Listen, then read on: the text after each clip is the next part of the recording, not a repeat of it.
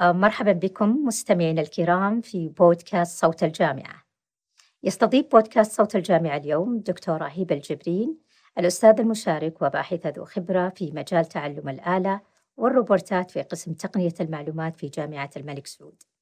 تشغل حاليا الدكتورة هبة الجبرين منصب مديرة مركز الدراسات المتقدمة في الذكاء الاصطناعي ذكاء بجامعة الملك سعود. تزخر سيرة الدكتورة هبة الجبرين بالمبادرات والبحوث المميزة التي تعكس شغفها في تخصصها.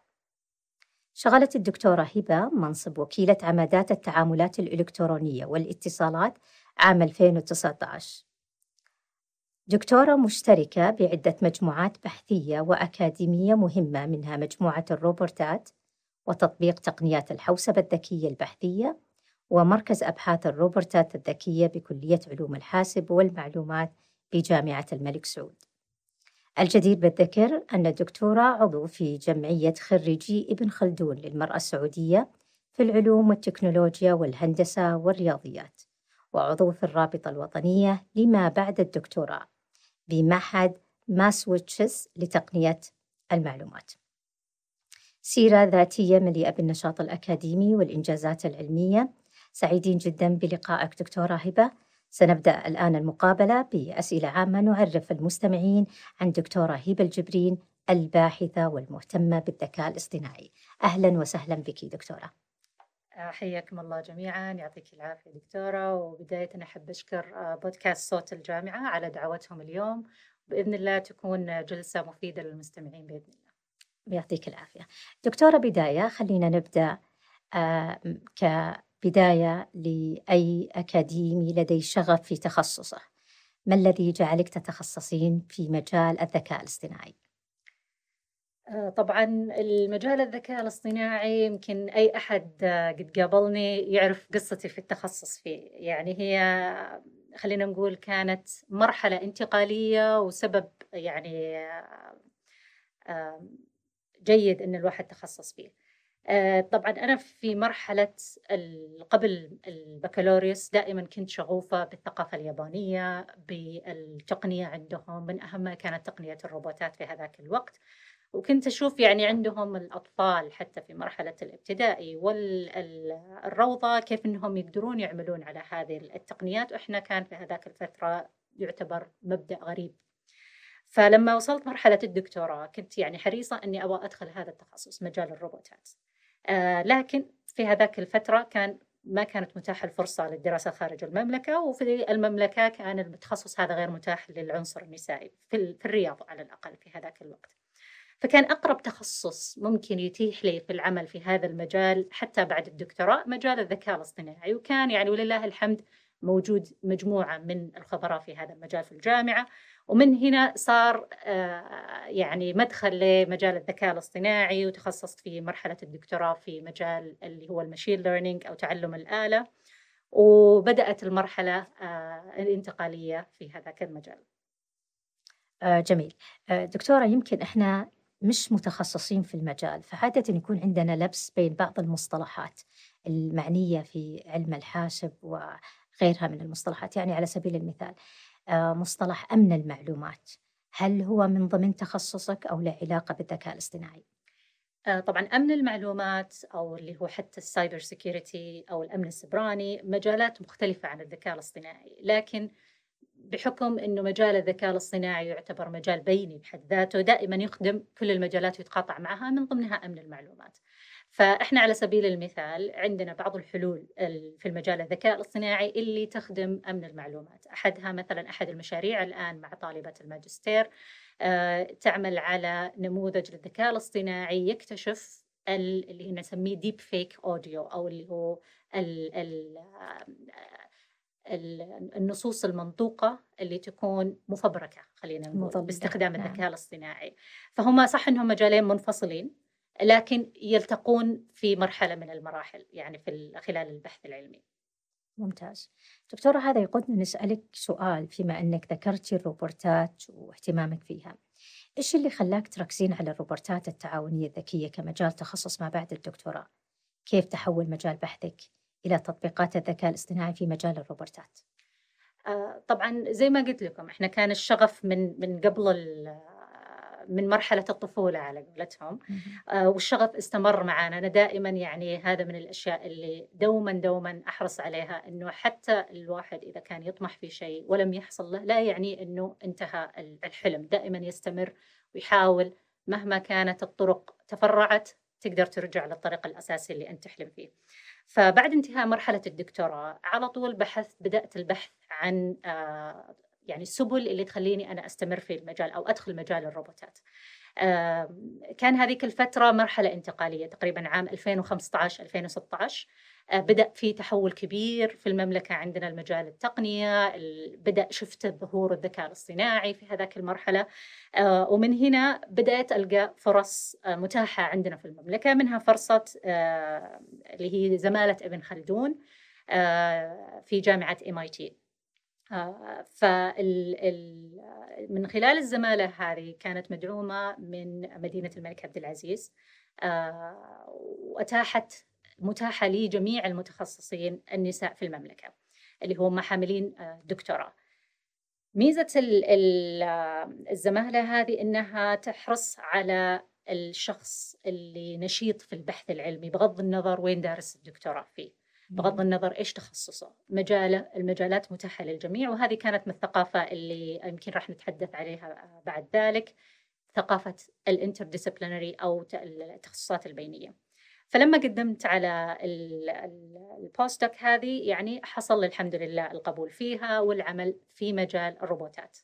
هذا بشكل عام خلينا نقول روبوتات. الروبوتات التعاونية أو اللي collaborative robotics كان مجال في هذاك الوقت ظهور اللي هي الثورة الصناعية الرابعة من أهم محاور الثورة الصناعية الرابعة أنه يكون عندي عدة أجهزة وعدة روبوتات تتواصل مع بعض فكان الموضوع جدا مهم آه غريب صح إنه صعب لكن كان شيء يعني جميل إن الواحد يدخل فيه خصوصا إنه اتاحت لي الفرصة بالذهاب إلى جامعة متقدمة في هذا المجال. فمن هنا بدينا ندخل في مجال ال collaborative robotics وعلى الرغم من صعوبته لكن كان مجال يعني مثمر دائما متغير آه، يخلي الواحد يتحدث مهما كان آه، يعني ناجح في هذا المجال still دائما يحتاج إنه يطور نفسه للاستمرار فيه. آه، ممتاز. دكتورة كمان ذكرتي في في حديثك عن تجربتك مع ال MIT فإذا تسمحين لنا تحدثينا عنها بشيء من التفصيل. طبعا جامعة MIT اللي هي إحنا نسميها جامعة MIT لكن هي المسمى على قولتهم الرسمي اللي هو معهد ماساتشوستس لتقنية المعلومات في بوسطن بأمريكا. طبعا ميزة الجامعة إنها أو خلينا نقول البرنامج اللي هو برنامج ابن خلدون زي ما قلت هو يدعم النشيطين في البحث فمن خلال ال postdoc هذه كان عندنا فترة سنة كاملة خلال السنة هذه كل موارد الجامعة مفتوحة للباحث. للباحث هناك. كانت يعني إحنا كنا نقدر ندرس مع طلاب بكالوريوس طلاب ماجستير نحضر الكورسات معاهم مشاريع. كنا طبعا ننضم للمعمل اللي كنا نعمل فيه أنا انضميت لقسم اللي هي ال mechanical engineering كان هذا اختياري للطالب للباحث. طبعا إيه أنت تصير اتفقت مع البروفيسورز مشرف على موضوع معين اتفاق بينه وبينه. قبل طبعا عشان للقبول في هذا البرنامج. فاتفقت معاه على خطة بحثية. بناء على الخطة البحثية هذه آه، رحنا لمدة سنة آه، في أمريكا. وكانت يعني التجربة غنية وغريبة خلينا نقول عن الجامعات الأخرى حتى اللي خارج المملكة. لأنه فكانت عندهم برامج تحرص على تنويع الثقافة أو تنويع الخلفيات في منسوبين الجامعة. على سبيل المثال أحد البرامج اللي كانت عندهم اللي هي كانوا يسمونها independent activity period أو اللي هو يسمونها فترة ال اللي هي الكورسات المستقلة عن عن البرامج الأكاديمية. كانت الفترة هذه عندهم فترة تقريبا شهر ونص فترة الشتاء اللي عندهم يكون ما فيها كورسات تطرح. الهدف من الفترة هذه إنه الجميع يقدر يطرح آه، كورسات متنوعة. سواء طلاب الدكتوراه أو أعضاء هيئة التدريس. آه، طبعا ميزة ال activity periods هذه إنها تكون بالشراكة مع جهات خاصة خارج الجامعة. فكان يجون ناس من أمازون من جوجل آه، من جام يعني من من شركات جدا معروفة ويعملون لنا كورسات ورك في أحدث التقنيات اللي قاعدة تصير. في يعطونا خبر بتطورات قاعدة تصير لسه ما بعد العالم عرف عنها. آه، إضافة إلى أنها مفتوحة لكل التخصصات. ما كانوا يحكرون أنه والله هذه تقنيات فاللي يدخل فيها آه، من مجال لازم مشابه لازم آه، فهذه كانت من أكثر خلينا نقول ال ecosystem عندهم اللي لاحظته مختلف تماما موضوع ال interdisciplinary حتى في المعامل عندهم. ال lab اللي عندنا تلقين في معانا واحد من تخصص الرياضيات واحد من تخصص الهندسة واحد من تخصص الحاسب كلهم يعملون مع بعض في نفس المشروع. فهذه كانت طبعا خلينا نقول التجربة العلمية. إضافة لذلك كان عندهم يعني اهتمام بالبيئة وأن الطالب مرتاح لأنه طبعا تعرفين في ضغط كبير عندهم بالمخرجات إنها تكون مرتفعة فيعوضون عليها بالمميزات اللي موجودة. فكانت يعني transportation المواصلات كلها متاحة بشكل مجاني. البطاقة مجرد معك بطاقة طالب بطاقة الطالب في الجامعة كثير من الموارد اللي موجودة في المنطقة متاحة بشكل مجاني مجرد إنك عندك البطاقة تقدر تعملها scanning فالتجربه كانت جميلة. كان ال ecosystem خلينا نقول العلاقات اللي يكونها الواحد هناك الحمد لله استمرت حتى بعد ما انتهت هذه السنة.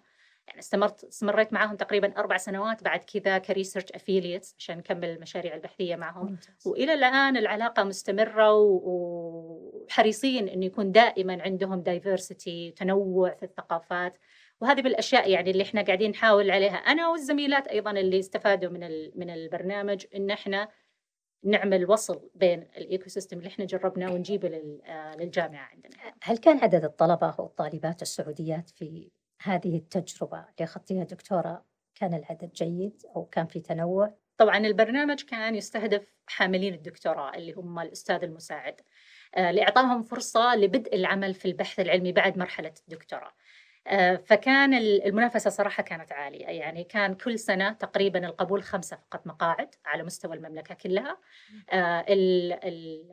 المقاعد هذه لا تخصص لجامعة واحدة يعني كان معانا من جامعة آه، اللي هي فيصل اللي في الشرقية معانا من جامعة الإمام من جامعة نورة كمان من المستشفى التخصصي من أرامكو يعني كان في تنوع كبير في آه، المقبولين.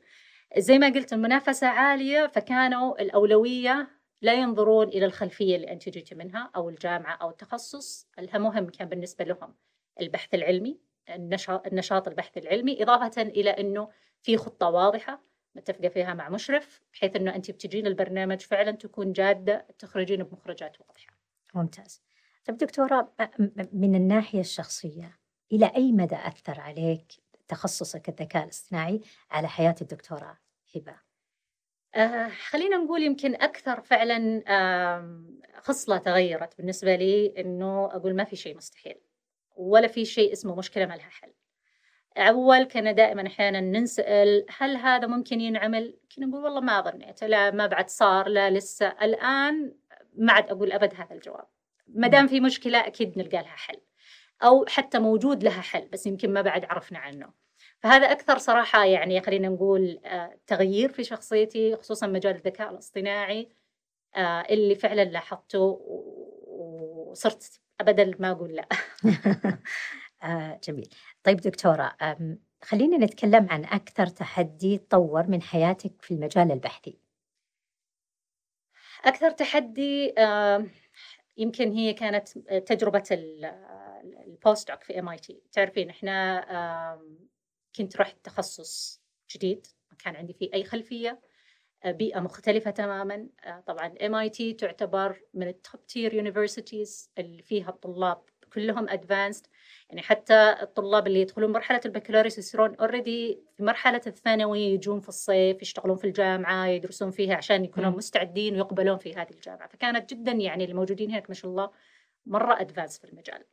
فكنت هذيك الفترة يعني زي اللي تقولين الواحد يكون يناظر نفسه يقول مني في مستوى هذول الطلاب. لسه ما بعد وصلت المرحلة هذه كيف أنا أقدر أطور في نفسي كان هذا تحدي جدا كبير يعني did I make هل عملت الخيار الصحيح أني جيت للجامعة. هذه فكانت من ضمن. يمكن أقولها كقصة ترى أنا أحب القصص عشان ممكن مم. الواحد ما ينساها كانت قصة اللي هو كانت معاي تدرس طالبة من هارفارد university طبعا هم هذه من ميزة البرامج اللي عندهم إنه جامعة هارفارد وجامعة MIT برامج في عندهم اللي هو الكورسات متاحة للجميع يعني للطرفين. كانت تدرس معنا طالبة من هارفارد وكانت تشتكي عليه يعني زي اللي آه، يعني ضيق صدرها نفس الهموم اللي عندي. أنا كنت أحسب نفسي إني أفضل وحدة دخلت جامعة هارفارد والحين لما جيت هنا وشفت الطلاب في ال MIT أحس إني صار عندي إحباط إلى آخره. فأنا ضحكت لما قالت كذا قلت إذا أنت تقولين كذا كيف أنا أجل إيش أقول؟ يعني آه وأنا جاية من خلفية حتى مختلفة حاسب دخلت على ال ال الهندسة. فلما قعدنا نتكلم ورجعت أدردش مع اللي معانا في ال MIT اللي هم ال management team فقالوا هذا ترى إحنا يعني جدا الآن صار ظاهرة اللي هم يسمونه imposter syndrome ال imposter syndrome هذا كيف إن الواحد يكون متمكن وعنده القدرة لكن لما يشوف اللي حوالينه يحس إنه هو أقل منهم. أو ما يقدر يوصل. فصرنا على قولتهم نمشي يد بيد نساعد بعض. يعني كل ما أحد منا اشتكى ولا قال احس إنه آه يعني ثقته على قولتهم شوية انهزت نقول لا ترى ناظر حوالينك فعلا لقينا ان كلنا عندنا هذا الإحساس. فكان هذا تحدي وقدرت إني أت يعني أتغلب على هذا التحدي من خلال إني أنا شفت إن هذا التحدي موجود عند كل الناس يعني. وقاعدين نلاحظ هذا الشيء حتى عندنا الآن الطالبات. آه، حاليا في الجيل الجديد يحسون إنه دائما آه، إنهم أقل من مستوى اللي مطلوب آه، في التخصص. فهذا يعني على قولتهم قصة التحدي اللي مر علي وكان شفت في حياتي خلال البوست جميل دكتورة. دكتورة في في حديثك عن الروبورتات الذكية وكتخصص لك هذا يقودنا إلى إحنا نسأل هل هناك تصور سائد إن مجالات الروبورتات كتخصص صعبة على العنصر النسائي؟ وأنها تحتاج إلى خلفية هندسية عشان تجعلك قادرة على العمل فيه؟ إيش ردك على هذا الاعتقاد؟ آه، طبعا للأسف الاعتقاد موجود وأنا يعني كنت على قولتهم ضحية من هذا الاعتقاد وكان شوية تحدي بالنسبة لي. ولما رجعت من البوست دوك لقيت هذا التحدي كان جدا كبير في الطالبات عندنا في المجال. آه، كان آه، أبغى أطرح مشاريع أبغى طالبات يشتغلون في هذا المجال. كان طبعا لما رجعت كان حوالي 2017 آه، وكانوا يتخوفون. أنا كيف أدخل في هذا المجال؟ لا صعب بالنسبة لي. أنا ما عندي خلفية. هذا أصلا الطلاب هم اللي يشتغلون فيه لأنهم عندهم هندسة وكذا. فالاعتقاد هذا موجود. لكن الجميل في الموضوع إنه خلال الأربع سنوات اللي راحت يعني لاحظت شفت كبير في في الاعتقاد هذا، الطالبات ما شاء الله طبعا بحكم الموارد بدأت تصير متاحة، بدأ يصير دعم عندنا، يعني ولله الحمد يعني من أهم الأشياء أول ما رجعت الدكتوراه كان اللي هو مركز أبحاث الروبوتات الذكية في كلية علوم الحاسب. بقياده الدكتور كان مدير المركز الدكتور منصور السلمان. فيعني كان حريص إنه يفتح فرع في شق الطالبات. والحمد لله يعني مسكت الشق هذا. في البداية طبعا ما كانت طالبات كانوا يتخوفون. بدينا نبدأ إن إحنا نشتغل أشتغل على الأجهزة والروبوتات ونخليها تتحرك في في المبنى ويبدون الطالبات وشو هذا نقدر نشتغل عليه. يبدون شوية يهتمون فيه. شوية شوية صار شفت عندنا مجال اللي هو آه، الخطة حقت قسم تقنية المعلومات بدأت تتغير. صار عندنا مسار ال IoT صار عندنا في كورس روبوتات أساسيات الروبوتات. بدوا الطالبات يحسون إن هذا المبدأ ما هو بغريب. آه الآن الطالبات صاروا يجون يقولون نبغى نسوي مشروع في الروبوتات. ما عاد يحتاج أنا أجي أقول لهم. صحيح إن النسبة ما نقول كبيرة لكن الحمد لله يعني مع توفر البيئة وتوفر الدعم بدأ هذا الاعتقاد يقل بشكل كبير ولله الحمد. ممتاز.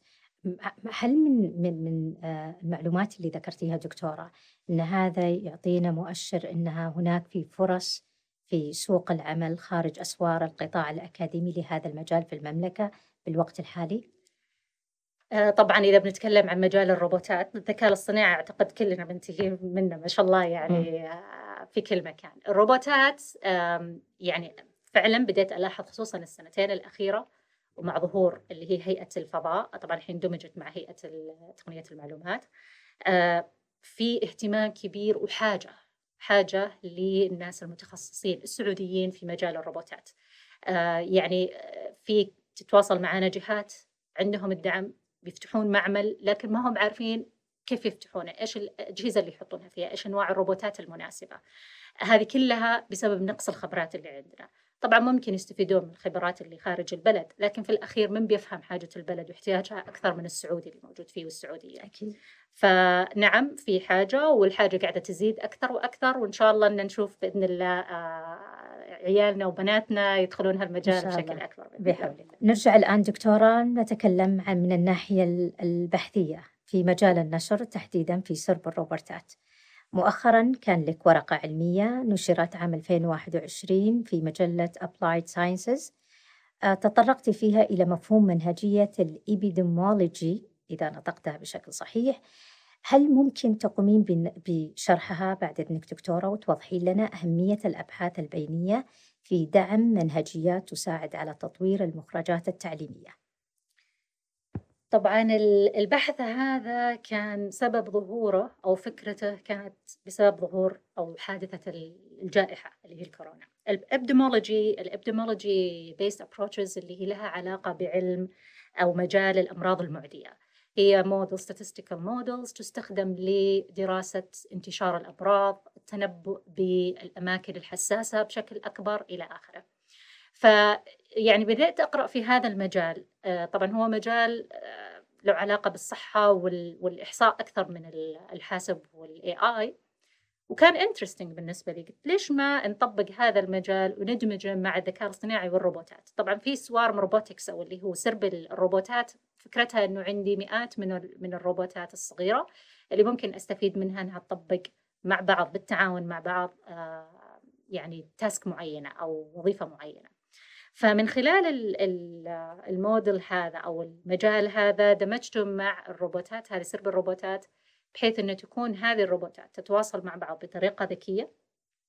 تبدأ تعرف وين المكان الأماكن الحساسة اللي ممكن ينتشر فيها المرض بشكل أكبر. تروح للمنطقة هذه تبدأ تبحث عن ناس مصابين ممكن يكونوا مصابين تنقلهم إلى محطات اللي نسميها clinics عشان يكشف عليهم. بعد ما يكشف عليهم إذا هم مصابين ينقلونهم إلى المستشفى الرئيسي.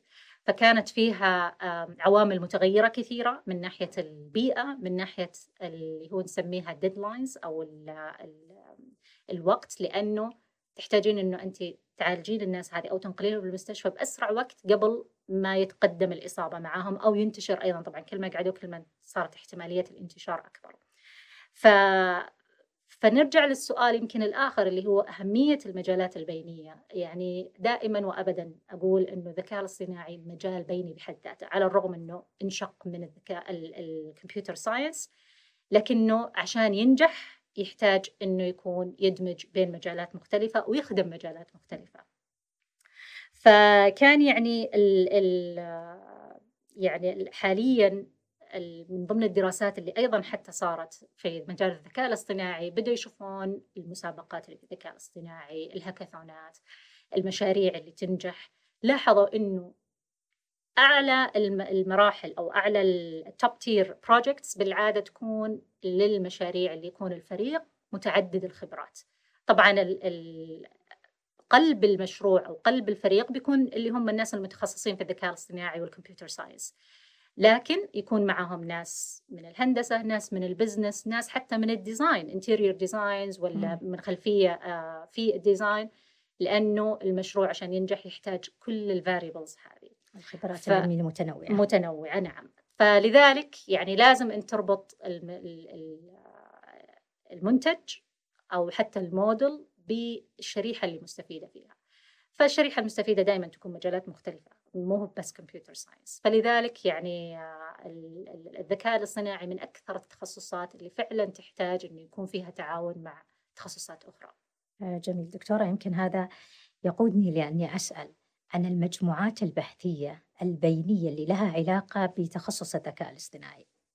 تحديدا خلينا نتكلم عن جامعة الملك سعود.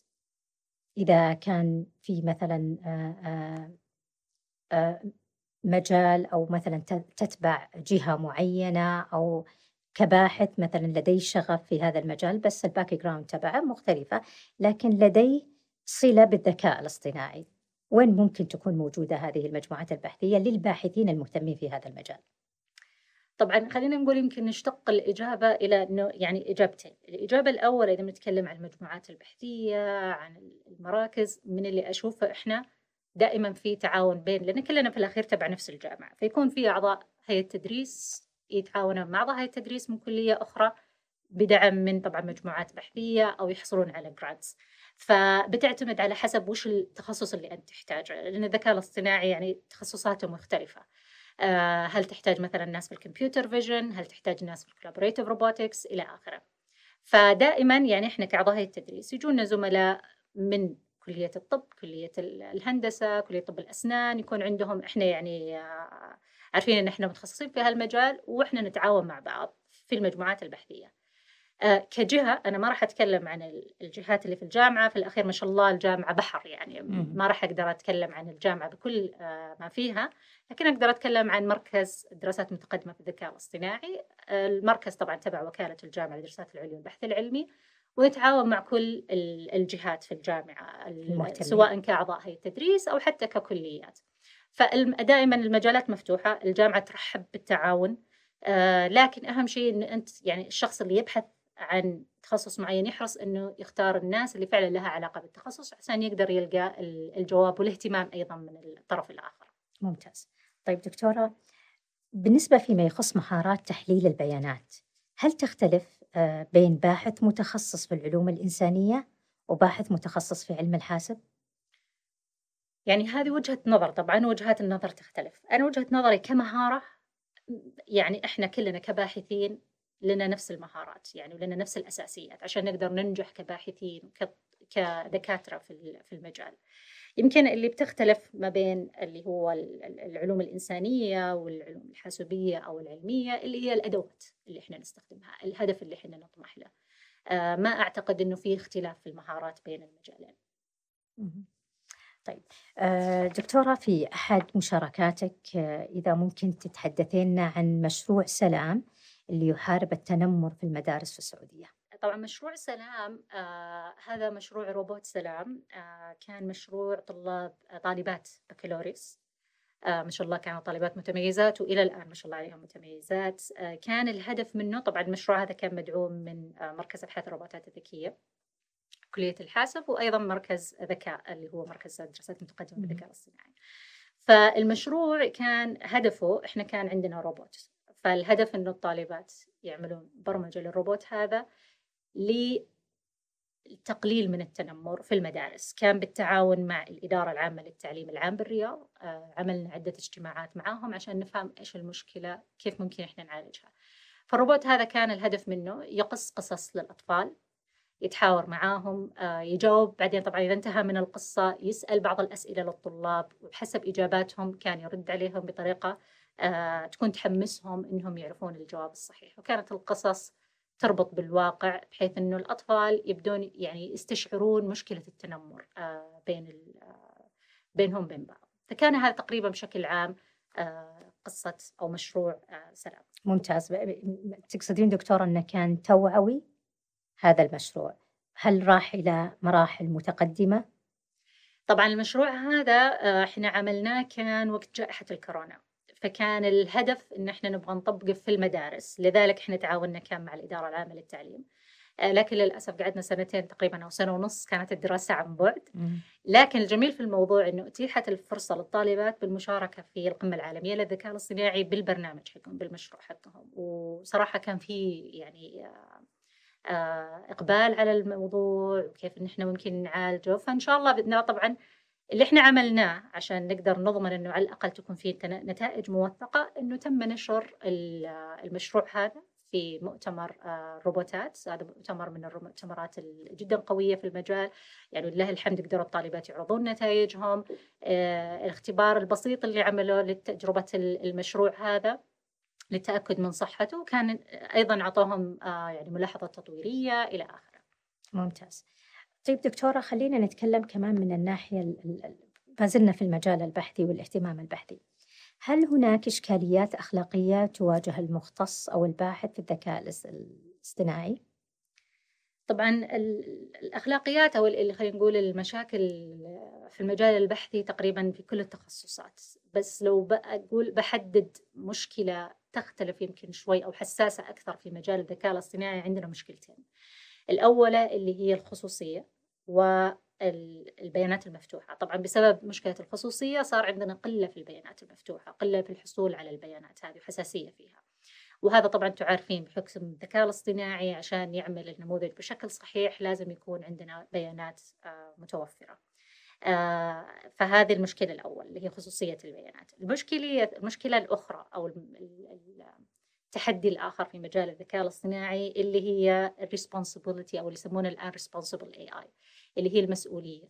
طيب إحنا البشر كلنا نخطئ إذا أخطأ البشر معروف المسؤولية مين والآلية حتى للتحقيق في هذا الخطأ.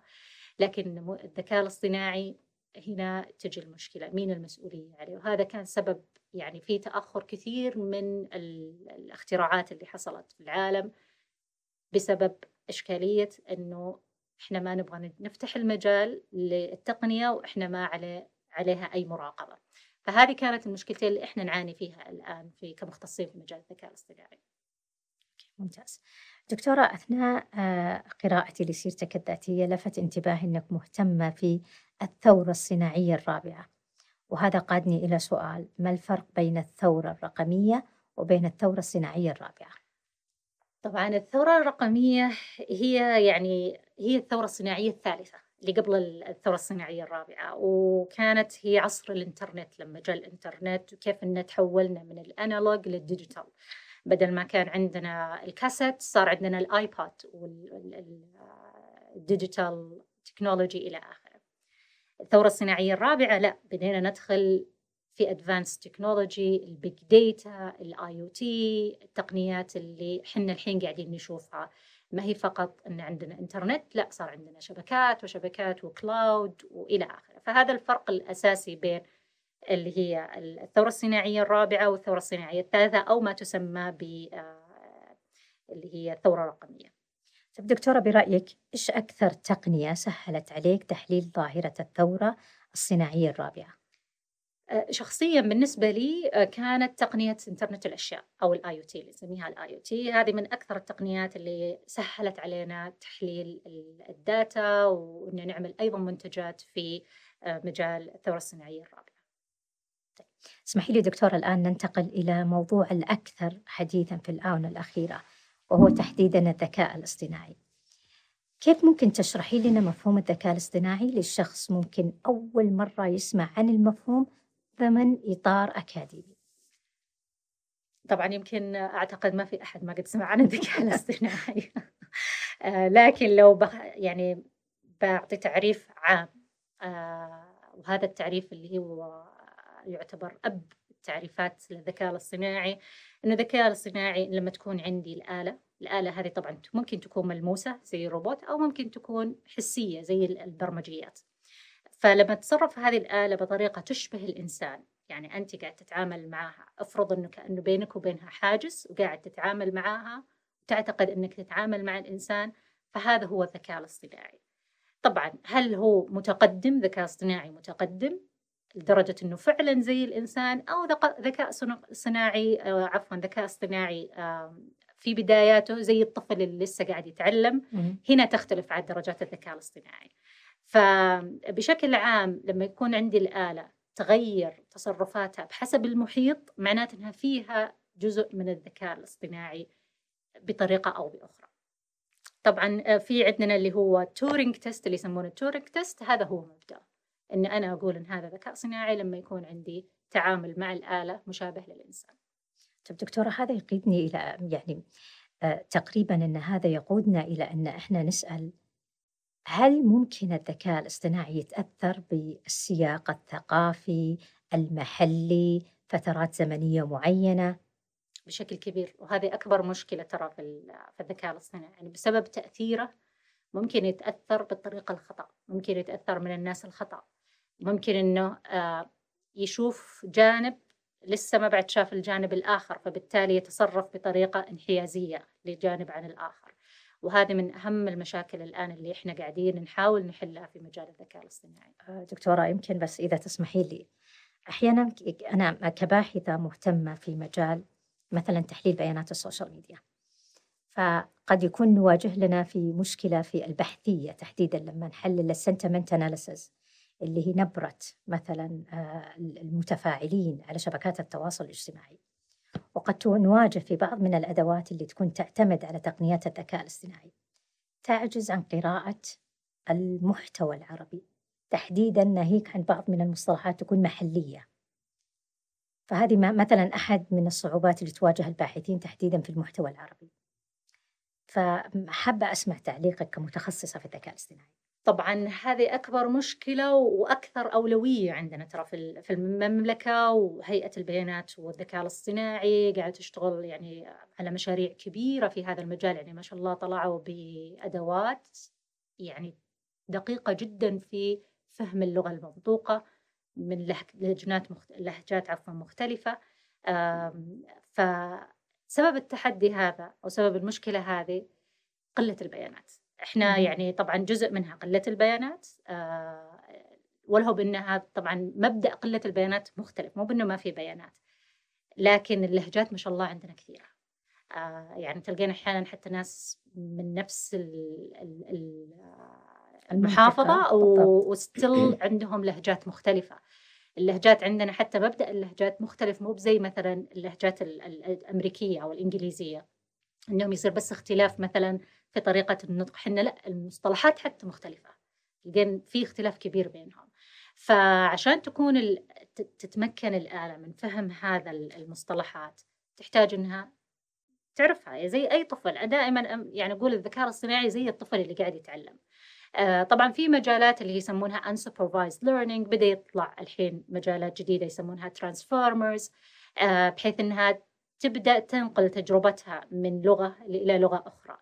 لكن كمان نرجع للمشكلة الأخرى في اللغة العربية وهي ميزة طبعا أكثر من أنها مشكلة أن اللغة العربية فريدة نوعا ما لا في الإعراب لا في المصطلحات لغة غنية بالمفردات. وغنية. فلذلك يعني إحنا متقدمين كثير ترى في اللي هو اللغة اللي يسمونها ال MSA أو اللغة العربية الفصحى لكن اللغة العامية يعني مقارنة بالسنوات اللي قبل ما شاء الله ترى في تقدم كبير خلال السنتين اللي راحت. لكن إلى الآن يعني التقدم يحتاج عمل أكثر أو التخصص يحتاج عمل أكثر.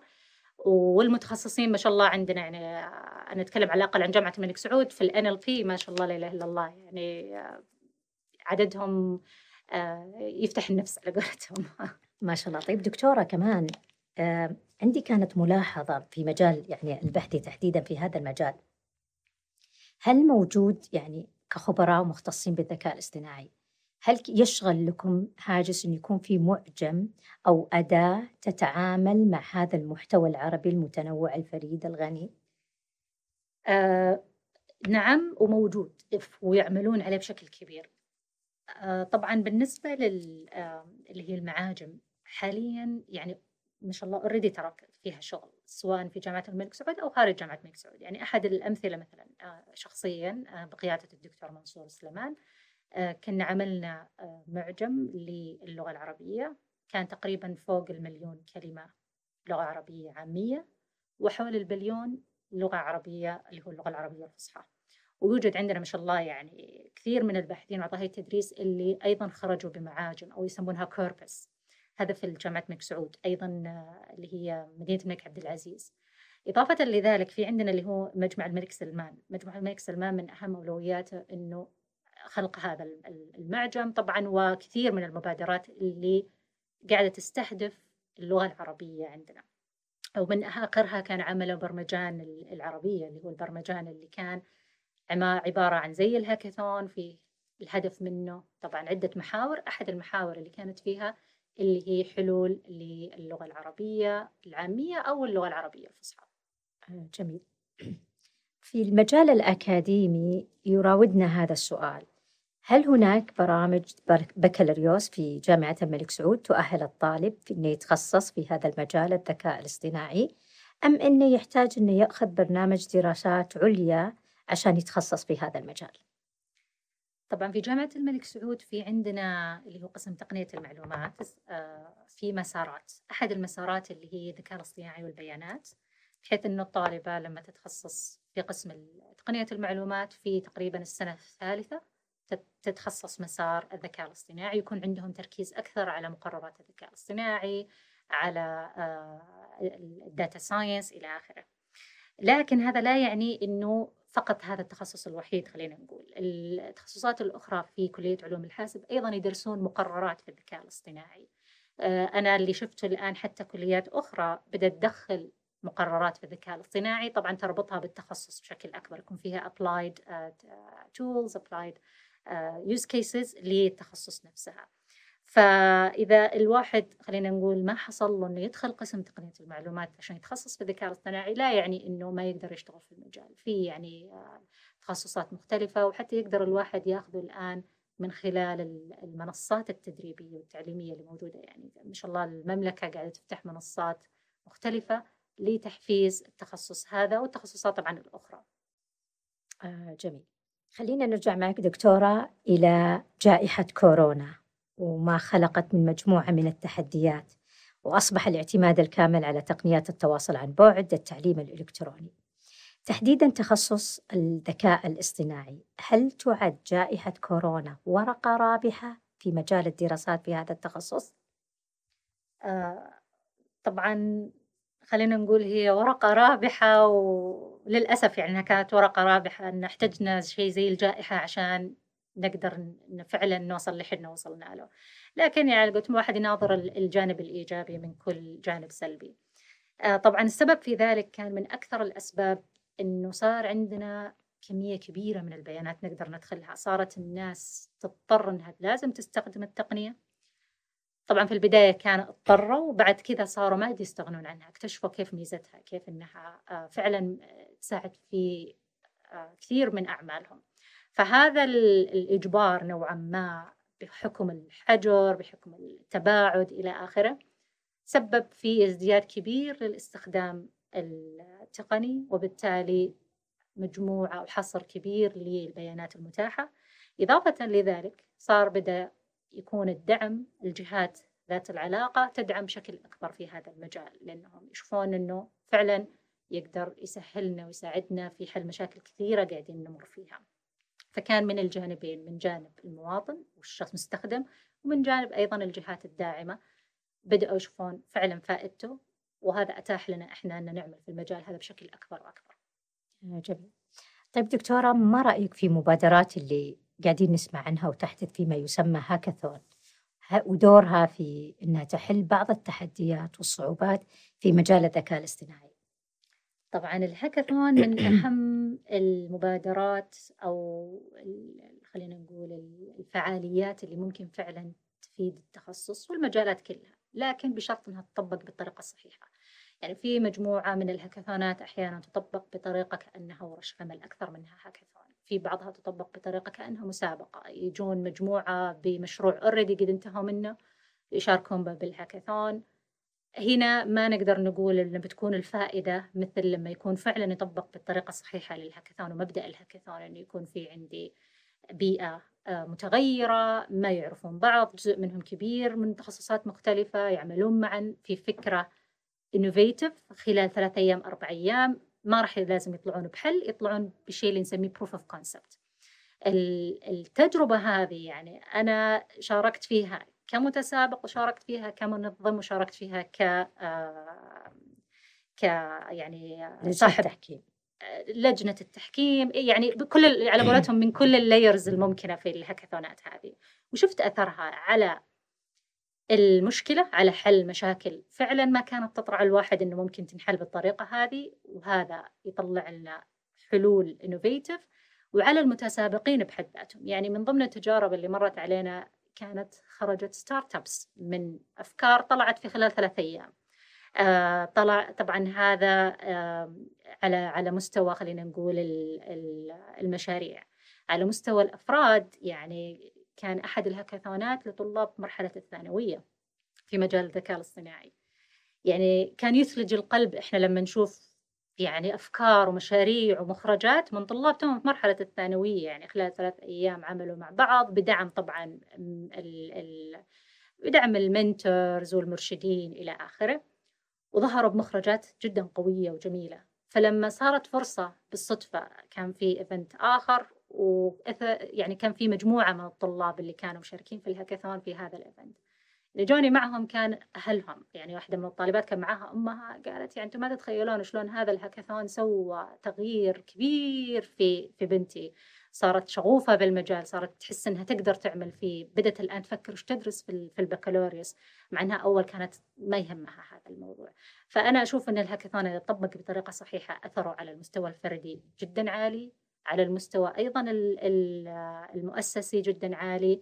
غير أنه يخلق شبكة من الخبرات المتعددة اللي ممكن يتعرفون على بعض وينجحون بعد ذلك طبعا حتى خارج نطاق هذا الهاكاثون وأقلها تكون حتى كمان مجال واضح فيه التخصصات والشغف. صحيح. وكمان يقودني هذا دكتورة كمان لسؤال. في حال كان في هذه الهاكاثون آه، برزت مشاريع جيدة أو مثلا إنتاج جيد ما بعد الهاكاثون؟ طبعا عشان كذا إحنا كنت أقول الهاكاثون يعني له طريقة معينة للتطبيق عشان نقدر نقول إنه ينجح بجميع محاوره. أحد الأساسيات اللي دائما أنا أحرص عليها في الهاكاثون اللي هي يعني خلينا نقول جانبين.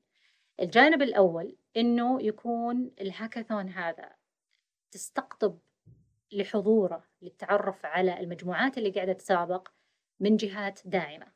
آه، إضافة إلى اللي نسميهم angel investors أو اللي هم المستثمرين بحيث أنهم يجون يتعرفون على الخبرات. يعني إحنا عندنا جهات تجي تقول أنا أبغى أستقطب الخبرات طب شلون الطريقة أني أنا أقدر أستقطبها؟ شلون أقدر أعرفها؟ صعب أنه يدخل في ال class ات على الطلاب. أفضل طريقة طريقة الهاكاثون لأن تشوف كيف ال dynamics قاعد تشتغل بين الطلاب. حتى يعني من الأشياء اللي جدا مهم أنها تكون في الهاكاثون لا تستهدف شريحة معينة لا تستهدف عمر معين. خلي خبرات متعددة خل واحد طبيب يجي يشتغل مع طالب خلي أحد آه، من تخصص آه، ال business يشتغل مع أحد من تخصص الحاسب. حاول أن تكون في هذا الاختلاف.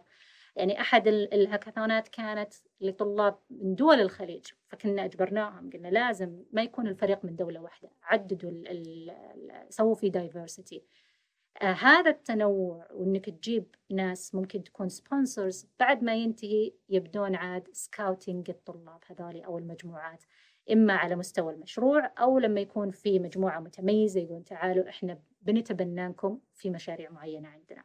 فضروري إنه لما يكون في أي إنتاج لمشروع معين أو لهاكاثون معين إنه اللي ينظمون الهاكاثون هذا يحطون في بالهم إنه يكون في يعني صلة مع الجهات الداعمة. لاستمرار النجاح طبعا. جميل دكتورة. آه، دكتورة هذا كمان آه، يطرح تساؤل.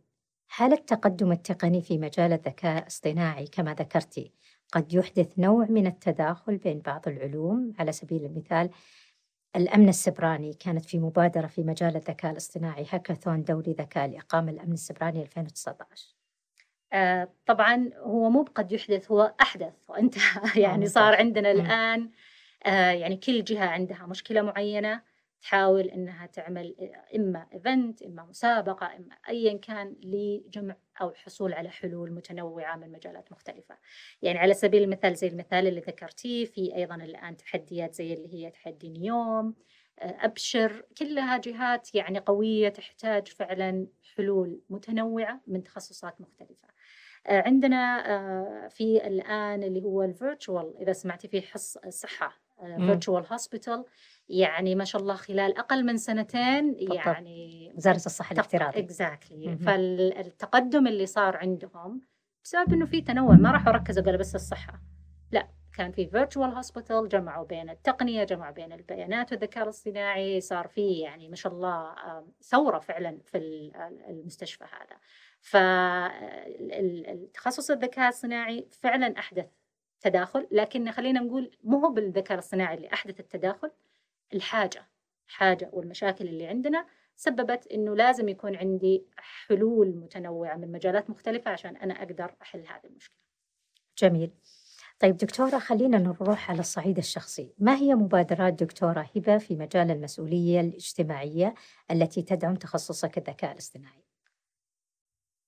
طبعا كمبادرات خلينا نقول أنا على المستوى الشخصي في دائما اللي هو المنتورشيب ما هي مبادرة أكثر من إنها آه، خدمة دائما أقدمها لاي أحد يجي يحتاج منا خدمة. كثير ترى يجونا حتى طلاب ثانوي من طالبات مبادرة أو موهبة عفوا. آه، يعني ما شاء الله عليهم التواصل عندهم يعني أتمنى إن إحنا كنا في وقتهم زي كذا يعني يرسلون إيميلات أنا عندي زي كذا أنا عندي مسابقة فلانية أحتاج منتور في كذا. أحيانا طبعا إحنا بحكم الوقت إنه يكون مضغوط على الأقل أوصلهم بالأشخاص اللي ممكن يساعدونهم فيه. فالمنتور شيب هذه من أهم الأمور اللي إحنا كمتخصصين دائما لازم نحرص انه يكون في يعني منفعة للمجتمع من خلالها ولا تأخذ منا وقت طويل يعني التواصل هذا. كمبادرات خلينا نقول من خلال يعني إدارتي للمركز ذكاء وللجهات الأخرى. في عندنا كانت مبادرة ذكاء تك كان الهدف منها يعني إحنا نربط بين ال industry أو مجال الذكاء الاصطناعي التطبيقي مع الأكاديمي. عندنا كنا في مبادرة ال student outreach program اللي من خلال المركز إن إحنا نساعد الطلاب وأعضاء هيئه التدريس المتخصصين بس يحتاجون مثلا موارد معينة يحتاجون آه تواصل مع جهات معينة. إحنا already عندنا هذا التواصل already عندنا هذه الموارد يكون نساعدهم في من هذا المجال. فيعني بشكل عام من ناحية خدمة المجتمع نحاول إن إحنا نفيد الناس باللي موجود عندنا اوريدي آه، جميل دكتورة. آه، دكتورة هل هناك تقاطع بين تخصص الذكاء الاصطناعي والبيانات المفتوحة؟ طبعا البيانات المفتوحة هي خلينا نقول جزء لا يتجزأ من الذكاء الاصطناعي. عشان نقدر الذكاء الاصطناعي ينجح يحتاج إنه يكون عنده بيانات. آه، طبعا ممكن إحنا أحيانا نعاني إنه ما في بيانات مفتوحة بالشكل اللي إحنا نحتاجه فبالتالي نحتاج إن إحنا نصنع هذه البيانات اللي إحنا نحتاجها. فنعم في تقاطع جدا عالي بينهم. تحديدا دكتورة في التطور التقني الهائل اللي قاعدين إحنا نعيشه في السنوات الأخيرة. يقودنا إلى أن نطرح مجموعة من الأسئلة حول الذكاء الاصطناعي في بعض من المصطلحات. يعني تحديدا دكتورة هل هناك اختلاف بين تطبيق الذكاء الاصطناعي صناعيا industrial ال AI وتطبيقه للمستهلك consumer ال AI طبعا هي الفرق بينهم إنه أنت مين مستهدف؟ ال consumer AI يكون يستهدف المستخدم علاقة الذكاء الاصطناعي بالمستهدف مثل مثلا health monitoring أو اللي هي الصحة ال smart home أو اللي هي المنزل المنازل الذكية recommender system إلى آخره. يكون هدفنا إحنا المستخدم. ال industrial AI لا تكون علاقته بالمصانع بالصناعة أكثر. كيف إن إحنا نعمل تحول رقمي على مستوى المصانع؟ كيف إن نعمل آه يعني حلول تسهل عمل المصانع في في ال industrial AI فزي ما تقولين هو كلهم ذكاء صناعي بس حسب مين المستهدف في هذا المجال. جميل. هل الذكاء الاصطناعي ناتج من المصنع الذكي أم أن المصنع الذكي منتج الذكاء الاصطناعي؟ وبدون الذكاء الاصطناعي ما راح تقدرين يعني يكون عندك مصنع ذكي. فبالتالي خلينا نقول سمارت مانيفاكتوري كان مخرج أو أحد مخرجات الذكاء الاصطناعي. دكتورة التقدم اللي قاعدة آه، نشوفه ونعيشه في تطور التقنية وتحديدا في مجال الذكاء الاصطناعي. هذا يجعلنا أن نسأل وممكن يكون في تخوف. هل ممكن هذا التطور في الذكاء الاصطناعي يؤثر على الهوية الشخص؟ آه، وجهة نظري الشخصية إنه كل التقنيات ممكن تأثر على الهوية الشخصية أو هوية الإنسان. يعني إحنا لما كنا مثلا عمرنا خمس سنين مو مثل الأطفال الآن اللي عمرهم خمس سنين. شيء طبيعي إنه التطور في التقنية التطور في الحياة يأثر على الهوية الشخصية.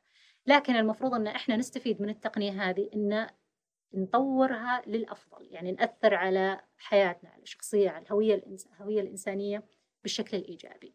على سبيل المثال يعني الذكاء الاصطناعي الآن ممكن يستخدم في الصحة النفسية المنتل هيلث كيف أن إحنا نساعد الناس اللي عندهم مثلا اكتئاب آه الكبار العمر آه في كثير الآن من التجارب اللي قاعدة تصير بحيث أن إحنا نأثر بس بالطريقة الإيجابية. فهي سلاح ذو حدين على قولتهم. ممكن أن نستفيد منه وممكن يستخدم بطريقة مضرة. طيب بما أنك ذكرتي هذه الأمثلة دكتورة هل كذلك يمكن أن نعتمد إحنا على الذكاء الاصطناعي لكن في مجال آخر مثل حفظ الملكية الفكرية. آه نعم ونعمل فيه. يعني الملكية الفكرية الآن تستخدم ترى تقنيات الذكاء الاصطناعي. آه يعني إحنا لما نجي نعمل ريبورت ل أو رفع لطلب ملكية فكرية الذكاء الاصطناعي يمكن نستفيد منه إنه يستعمل أو يعمل زي scan للنصوص اللي موجودة في ال report بطريقة ذكية. على طول يبدأ يعمل matching مع ال filed reports أو ال filed patents اللي already موجودة بحيث إنه ما يحتاج الإنسان يقعد يدور على ملف ملف أو يبحث بال keywords هو بنفسه. لا باستعمال الذكاء الصناعي يطلع تلقائي بشكل تلقائي ممكن إنه آه نستخدمه فهو مستخدم يعني بشكل كبير في المجالات هذه. طيب آه، نبغى رأيك كمتخصصة دكتورة. هل يعتبر هذا التخصص من التخصصات التي ممكن تستقطب استثمارات طويلة المدى؟ هي تستقطب حاليا حتى تستقطب استثمارات. لكن يعني في شغلة مهم جدا اللي بيروح في مجال الذكاء الاصطناعي في الاستثمار إنه يحط في باله إنه دائما لازم يكون في تطوير مستمر في ربط مع الواقع. ممكن انك انت يعني الشركة بكل أو الفكرة بحد ذاتها ممكن إنها تتغير من سنة إلى أخرى. بحسب إيش اللي قاعد التطورات اللي قاعدة تصير طبعا. وطبعا ما أقول إنه هذا الاستثمار سهل الحصول عليه لأنه الذكاء الاصطناعي من أكثر التخصصات اللي على الرغم إنه من أكثر التخصصات اللي لها أثر ممكن تدخل ربح إلا أنها من أكثر التخصصات اللي خلينا نقول أو المجالات اللي فيها آه، عوامل متغيرة كثيرة. فبالتالي الاستثمار شوي يكون عنده تحدي إنه يقنع المستثمر تعال استثمر في الفكرة هذه. وعندنا شيء اللي نسميه innovation gap لأنه ال AI في مجال كبير منه يصير innovation فهذه ال gap الوقت اللي ياخذ الواحد المخترع إنه يطلع بالفكرة إلى منتج تاخذ وقت طويل. وتعرفين الاستثمار دائما سريع يبغى يبغى مردود مالي سريع. فهذه تحديات دائما المستثمرين يعانون فيها. جميل. طيب دكتورة كمان من خبراتك آه، ممكن آه، آه، تزودين المستمعين عن أكثر مجال استفاد من الذكاء الاصطناعي. كمجالات مجال يمكن بحكم الجائحة الصحة ما شاء الله أكثر مجال استفاد من الذكاء الاصطناعي وفعلا فعله بشكل قوي. آه لكن المجالات أخرى كثير استفادت منه اللي هي مجال مثلا الأمن مجال غير الصحة عندنا الميديا أو اللي هو الإعلام بشكل كبير يستفيدون الآن من من الذكاء الاصطناعي. الآن في توجه إلى السياحة يستفيدون من الذكاء الاصطناعي. آه، فالمجالات مختلفة بس طبعا بحكم المتغيرات اللي صارت خلال السنتين اللي راحت اللي لاحظنا أنه الصحة أكثر شيء أو أكثر مجال استفاد من الذكاء الاصطناعي. جميل. طيب دكتورة كيف ممكن نستفيد من الذكاء الاصطناعي في مجال التعليم؟ آه فيك مجال التعليم في كل شيء. يعني إحنا بدل ما يضيع وقت المعلم في التصحيح الأشياء الروتينية الترتيب إلى آخره ممكن نستفيد بالذكاء الاصطناعي إنه يصحح بالنيابة عنه. آه بدل ما يقعد الأب أو الأم يتابع وراء أولاده يحاول إنه يلقى طريقة ممتعة إنه يدرس فيها ممكن نستفيد من الذكاء الاصطناعي إنه يدرس الطفل. آه طبعا عندنا اختلاف خلينا نقول المستويات بين الطلاب. هذه من أكثر المشاكل. الطالب المتميز يمل من الصحه الحصة. الطالب اللي ضعيف نوعا ما ممكن يشوف إنها صعبة. هذا الذكاء الاصطناعي يقدر يحل لنا المشاكل هذه. طبعا هذا على مستوى التعليم على مستوى الإدارة والقيادة. أيضا الذكاء الاصطناعي ممكن يستفيد يعني يقدر يساعد في اتخاذ قرارات في معرفة آه، المشاكل اللي حاليا موجودة. فيعني الذكاء الاصطناعي ووزارة التعليم يعني ما شاء الله عليهم شغالين بقوة في المجال هذا عشان يحاولون إنه يدخلون بأكبر قدر ممكن.